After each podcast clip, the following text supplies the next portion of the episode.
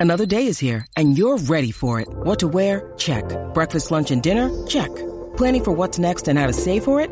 That's where Bank of America can help. For your financial to-dos, Bank of America has experts ready to help get you closer to your goals. Get started at one of our local financial centers or 24-7 in our mobile banking app. Find a location near you at bankofamerica.com slash talk to us. What would you like the power to do?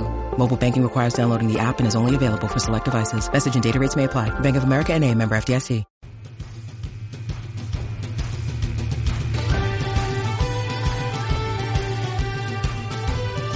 Welcome to the latest Irish Illustrated Insider Recruiting Extra podcast. Less than a week to go before the, the, late signing period. Really, eight prospects left on the board. We're going to start there. Then we'll get into junior day, the commitment from KJ Wallace, Notre Dame making up some ground or gaining some ground on some top junior prospects that they had in over that weekend. Um, but the eight guys left on the board. And why don't we start, I guess, with the three that were here over last weekend? Um, Eason, Brown, and Flemister. And, you know, Tom, I'll start with you with Eason. You know, you're pretty plugged in with this one. I think you you feel pretty strongly about where he's going to ultimately end up. What what do you think is breaking so well in Notre Dame's favor here? I think it's the relationship with Mike Elston. I think he's done a tremendous job in this recruitment. Um, you know, quietly behind the scenes, he saw him about a month ago, and then just continued the dialogue. It was very quiet. I mean, I really think this official visit to Notre Dame is going to be something that everybody kind of wanted to keep behind the scenes. But let's be honest, in this day and age, that's just not even going to happen. So um, he took the visit. Um, again, great relationship with Elston mixed with um, Notre Dame, checking off all the boxes and what he's looking for. Um, you know, Jeremiah Owusu-Koramoah, there's connection there. Um, I think he did a great job hosting him. Uh, the whole the guys got around him. He just had a really good feel for Notre Dame as a whole. Um, and, and there was talk before the the early signing period as to why Derek Eason wasn't going to sign. And, and yeah, initially it was because we wanted to sign with his his teammates on signing day. It's just kind of tradition. It's what they wanted to do. But there was also, you know, the the, the factor that some other schools could come into the mix, and, and with, with a school like Notre Dame being a, a program that he had a ton of interest in for a while, and with Mike Elston working hard behind the scenes, it just made sense to kind of wait just in case. And it looks like it's going to work out in Derek's favor because uh, at this point, I mean, I know it's rare for my to have a kid committed elsewhere at the top of my confidence meter. The latest one I posted yesterday at IrishIllustrated.com. Um, but yeah, I feel extremely good about Notre Dame's chances to to land him come signing day next Wednesday. Yeah, I mean, it six foot four, two hundred forty pound list on on twenty four seven, and kind of a, your your strong side end. And, and Notre Dame has not recruited the defensive end positions all that well in terms of volume the last couple cycles, so could be a, a key addition there. Another visitor last weekend, C'Bo Flemister, the running back from Georgia. Notre Dame was, has been down to see him. Brian Kelly was just down there this week. Um, still a technically a Georgia Tech commitment, but Kevin, it I can't find anyone who thinks he's going to stick with Georgia Tech next week, uh, and it seems highly, highly likely that he will be in this class with Derek Eason at Notre Dame. Yeah, for sure. I think that um, you know Notre Dame they worked really quickly with him. It was sort of you know if you look at sort of the timeline, um, you know they announced the four players, obviously two running backs being dismissed, um, and then you know quickly made work of going and visiting C'Bo, offering him, setting up the official visit.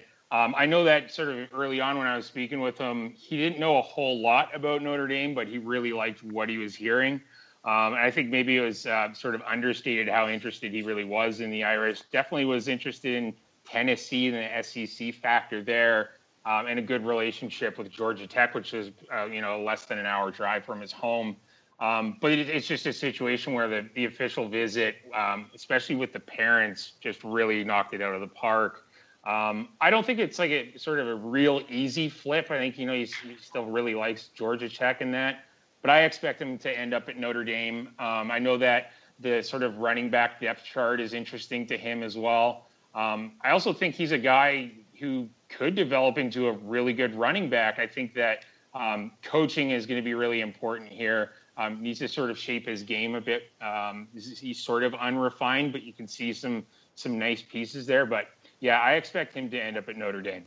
Tom, it, I want to follow up on, on Flemister because you posted something on the Four Horsemen Lounge, our message board, uh, about sort of Barton Simmons, one of the national analysts of 24 7, taking another look at Flemister as it relates to his rankings. What what can you sort of clue people in about where Flemister is going to fit um, when all is said and done? Because right now, I think on 24 7, he's basically down there at uh, composite is number 83 overall among running backs. Uh, but he made a, a pretty sizable jump in the 24 7 running back rankings. Yeah, I mean, I, I, think he fits in really well. I remember talking to Autry Denson. Um, I want to say if it was after signing day last year.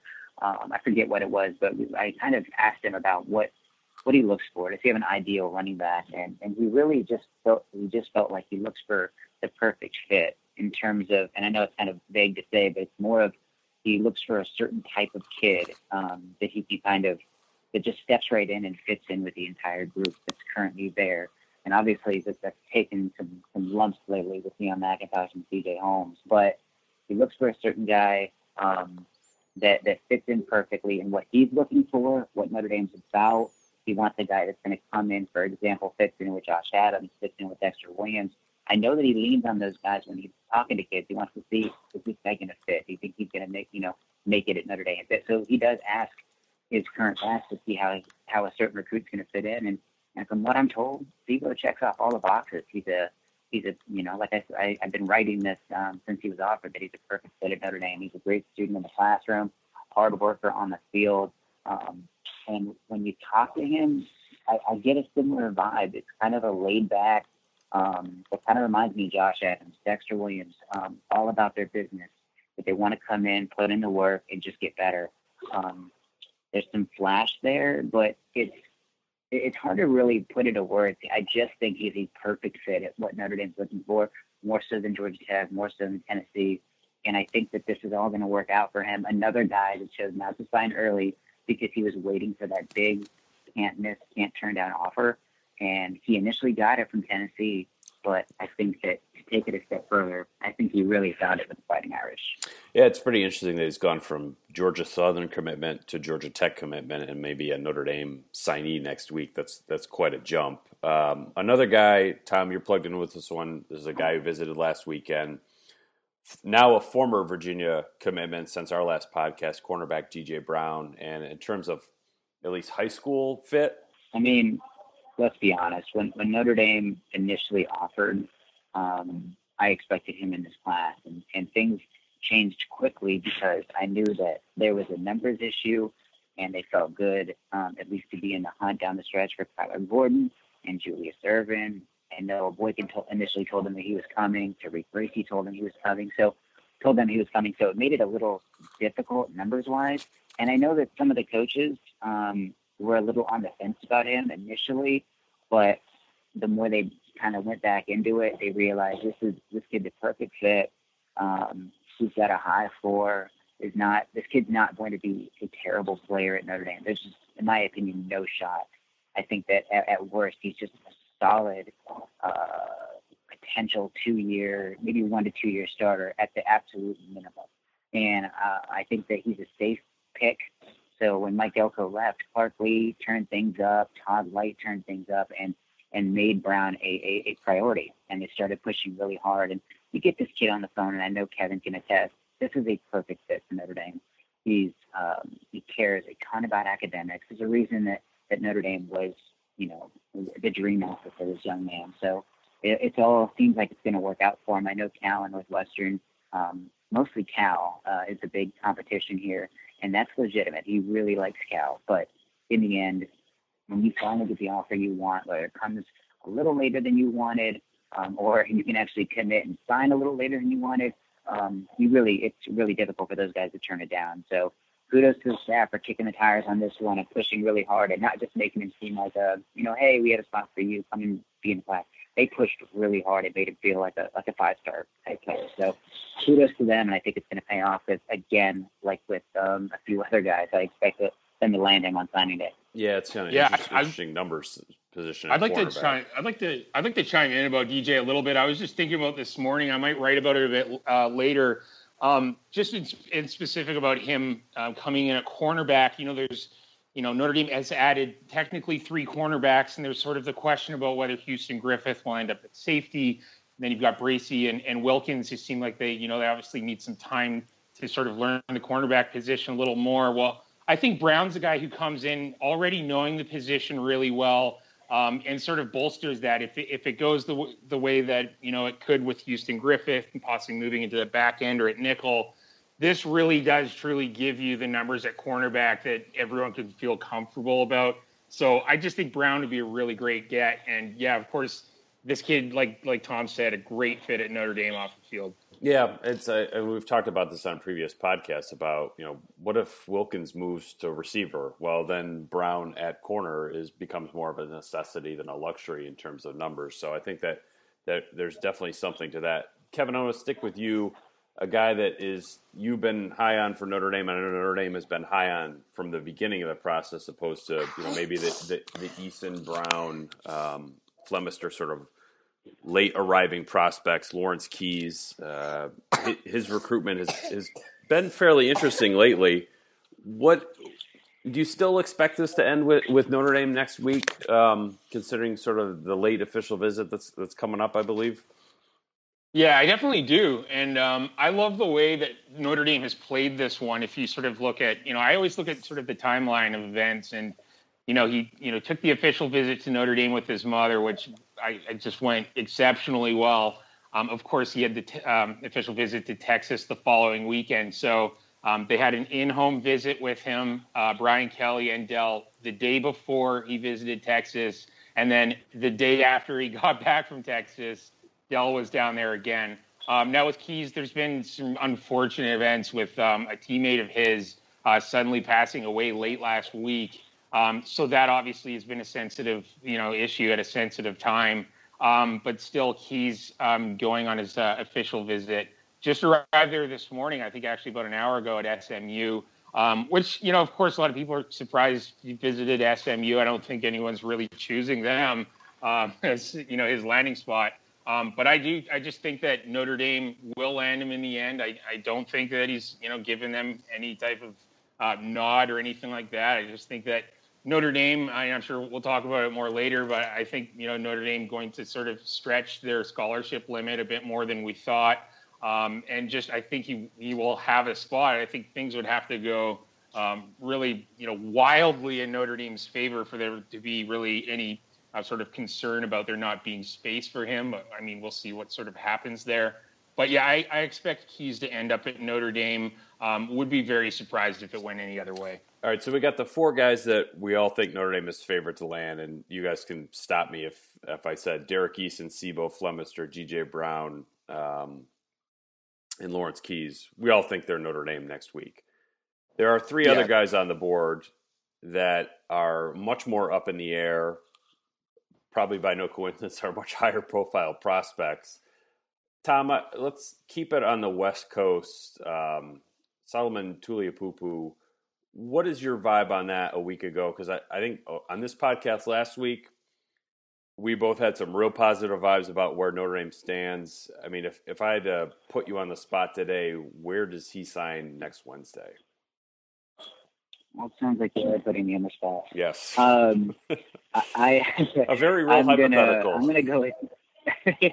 I'm gonna go with uh, USC on that one. I uh, and we'll pro- I'll have a little bit more behind the scenes in that uh, behind the scenes television that I do every year, but after signing day. But yeah, I uh, felt really good about Notre Dame. You know, take that as you want. Uh, last week, and I wasn't the only one who felt that way. So things change in recruiting. It's a it's a, a wild time down the stretch. You know, where Dave uh, from Sunday.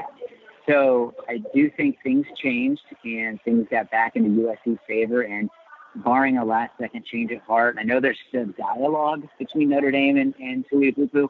I just don't see this working out for, for the Fighting Irish. I mean, it's they have pushed every right button, and and, and sometimes they just think you know a, a kid's not going to leave home, and there's nothing you can really do about it. So kind of leave it at that uh, right now, unless Solomon calls it Notre Dame, and, and, and I believe. I'm not saying he's made a silent commitment to USC or anything. I just think that that's where it's gonna. That's that's where this is trending.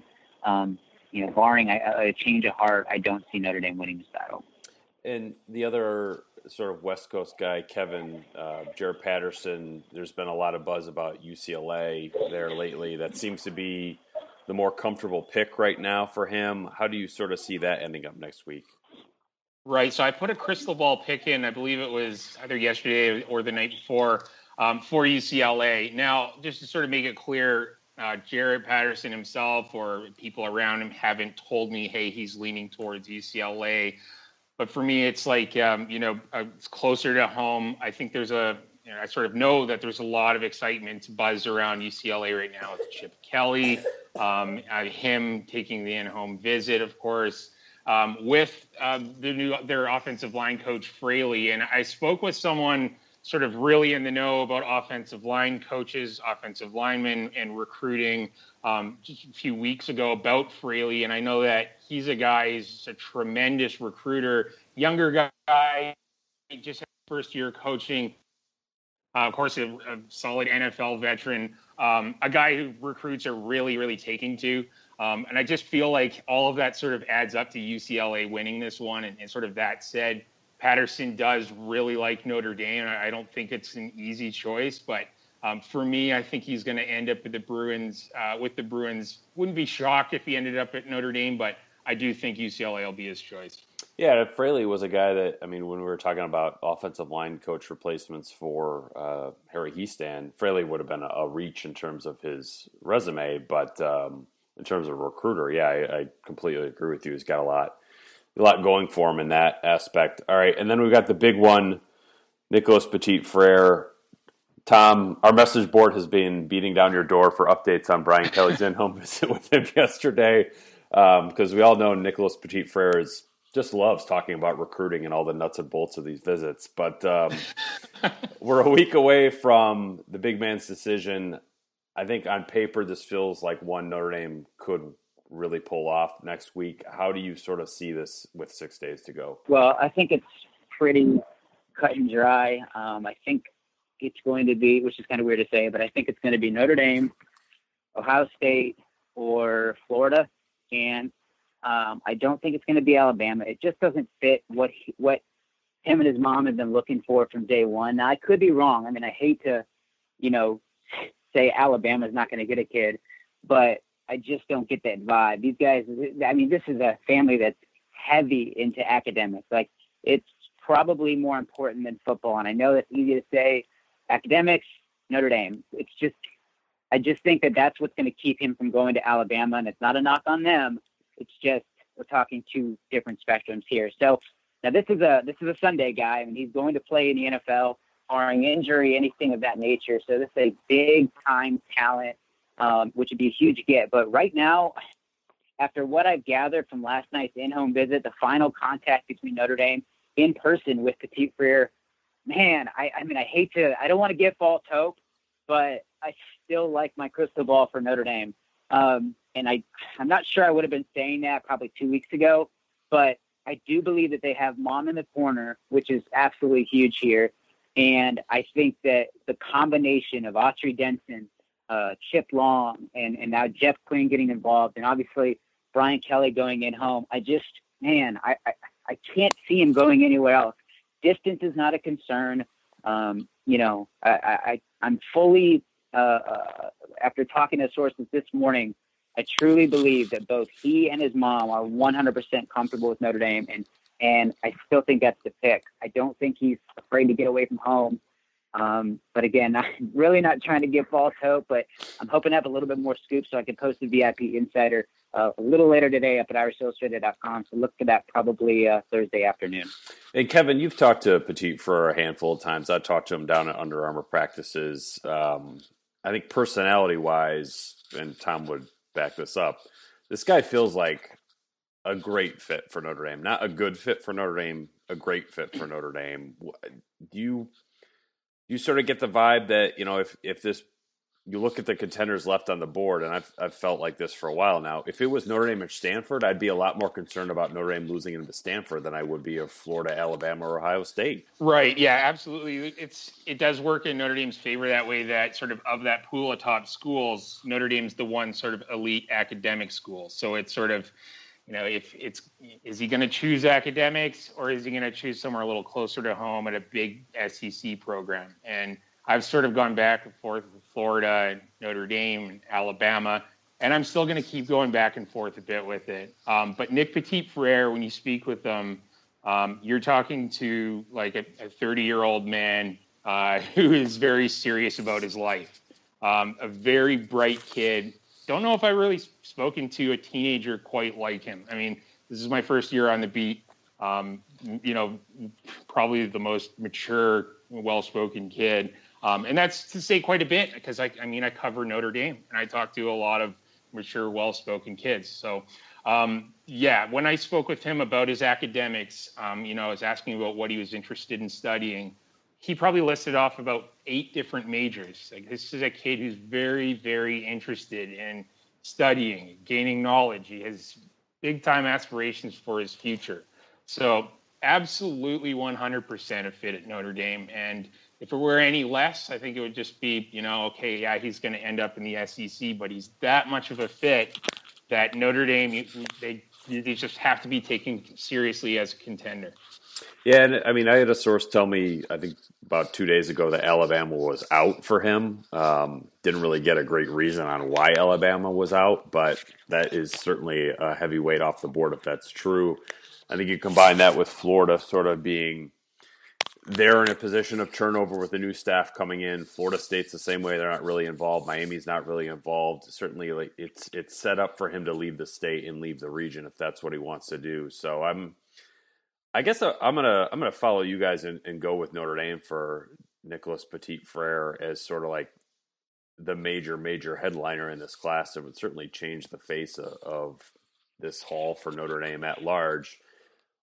Let's spin it forward a little bit to the junior day from last weekend. KJ Wallace, a four star cornerback from Atlanta, commits to Notre Dame.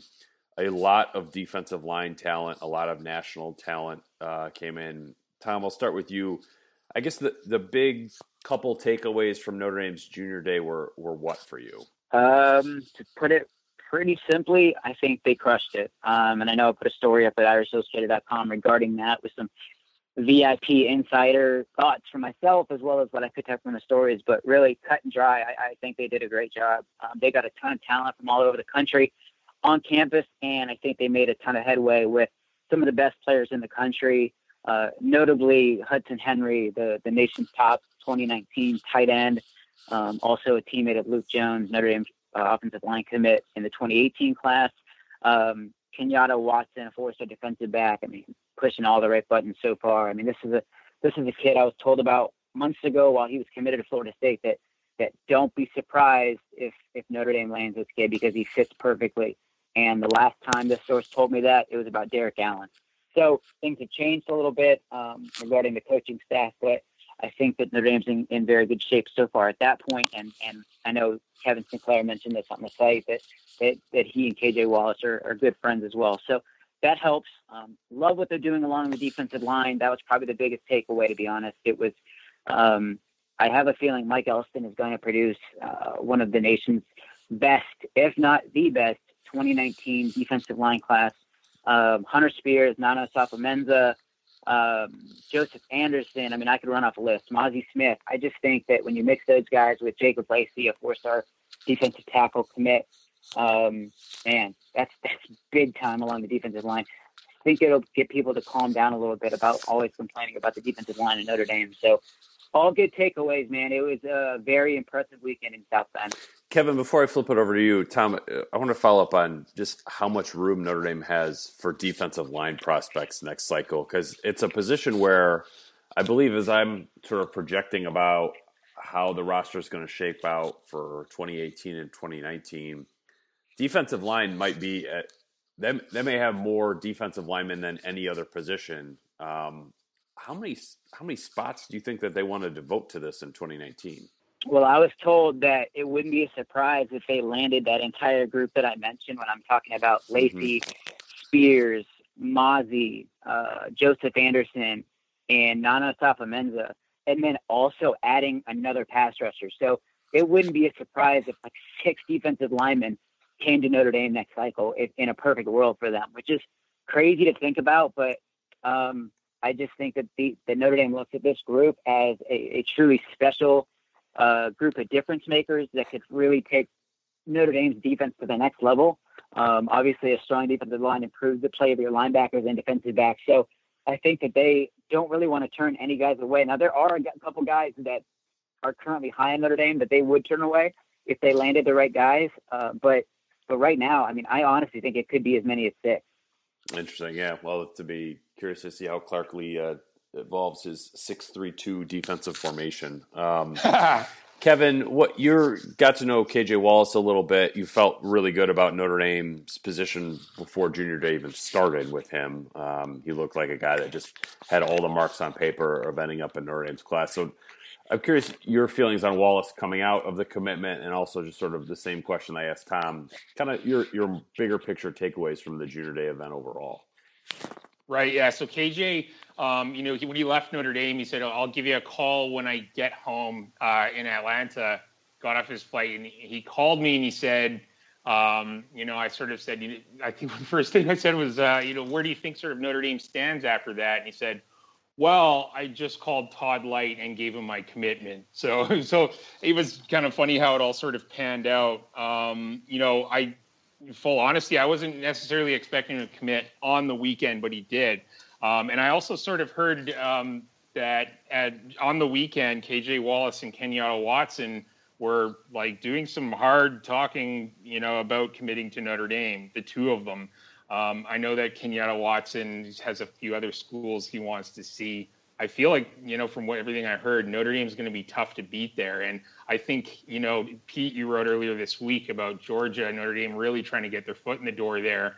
Um, if they could add two really quality defensive backs um, from the from you know the Atlanta area, from Georgia, that would be outstanding. Um, and you know, I think that Derek Allen, um, you know, committing and going to Notre Dame, uh, you know, this summer um, certainly turned some heads down there with some quality guys down in Georgia. Aside from KJ Wallace, uh, who I think is an outstanding get for Notre Dame. Um, I think one of the biggest takeaways I had was probably my conversation with Joseph Anderson. Um, spoke with him on Sunday you know, he said about that group of defensive linemen, I'm referring to Hunter Spears, Nana Osafo-Mensah, Mazi Smith, and Jacob Lacey. Um, first of all, he said, you know, Notre Dame was his leader, and it was uh, more firm him saying that than in the past, where sort of tiptoed around that idea. It was firm. Notre Dame's my leader. I'm probably not going to commit until mid-April to early summer but really saying I, you know, I could, would really love to play with this group of guys in the future. I could see us making big plays and winning games. And there's this um, sort of, I think Tom was sort of alluding to the same thing. There's just this sort of sense of that group. I think um, they're all sort of feeling that way, and what a group that would be. Um, Nana Osafo-Mensah, of course, we've seen a lot of offers rolling in for him. You watch him on film, you, you see that he's an elite pass rusher, but he also fits that drop role so nicely, um, being a sort of a former outside linebacker who's moved into a three or four point stance guy. Um, but yeah, really nice group there, and I think that Notre Dame. I think it's clear and obvious that Notre Dame made major headway with all of them. Um, I think Hunter Spears is a really, truly interesting prospect who um, put on a lot of size. Um, if you look at the photos for, of him from the weekend, that's a big fella who can move. So, um, really great weekend for Notre Dame, no doubt. Yeah, I, am going to be very interested to see how the drop end position, uh, sort of that board develops over time, because it, it's not like they've got a ton of strength and material to work with on the two interior positions and even the strong side defensive end spot.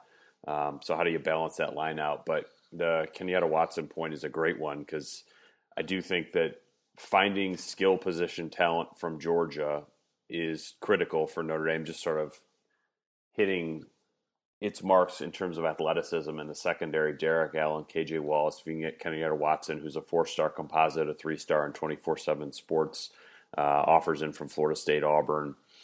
That would be um, it's a good place for Notre Dame to be in Georgia, and I'm glad to see that Notre Dame is figuring out a way to get more involved down there than maybe they have in the past because it's uh, there's just a lot of guys looking to leave because there's so many of them. They all can't go to Georgia, and Clemson can only take so many. So it, I think it's a good place for hmm. Notre Dame to be.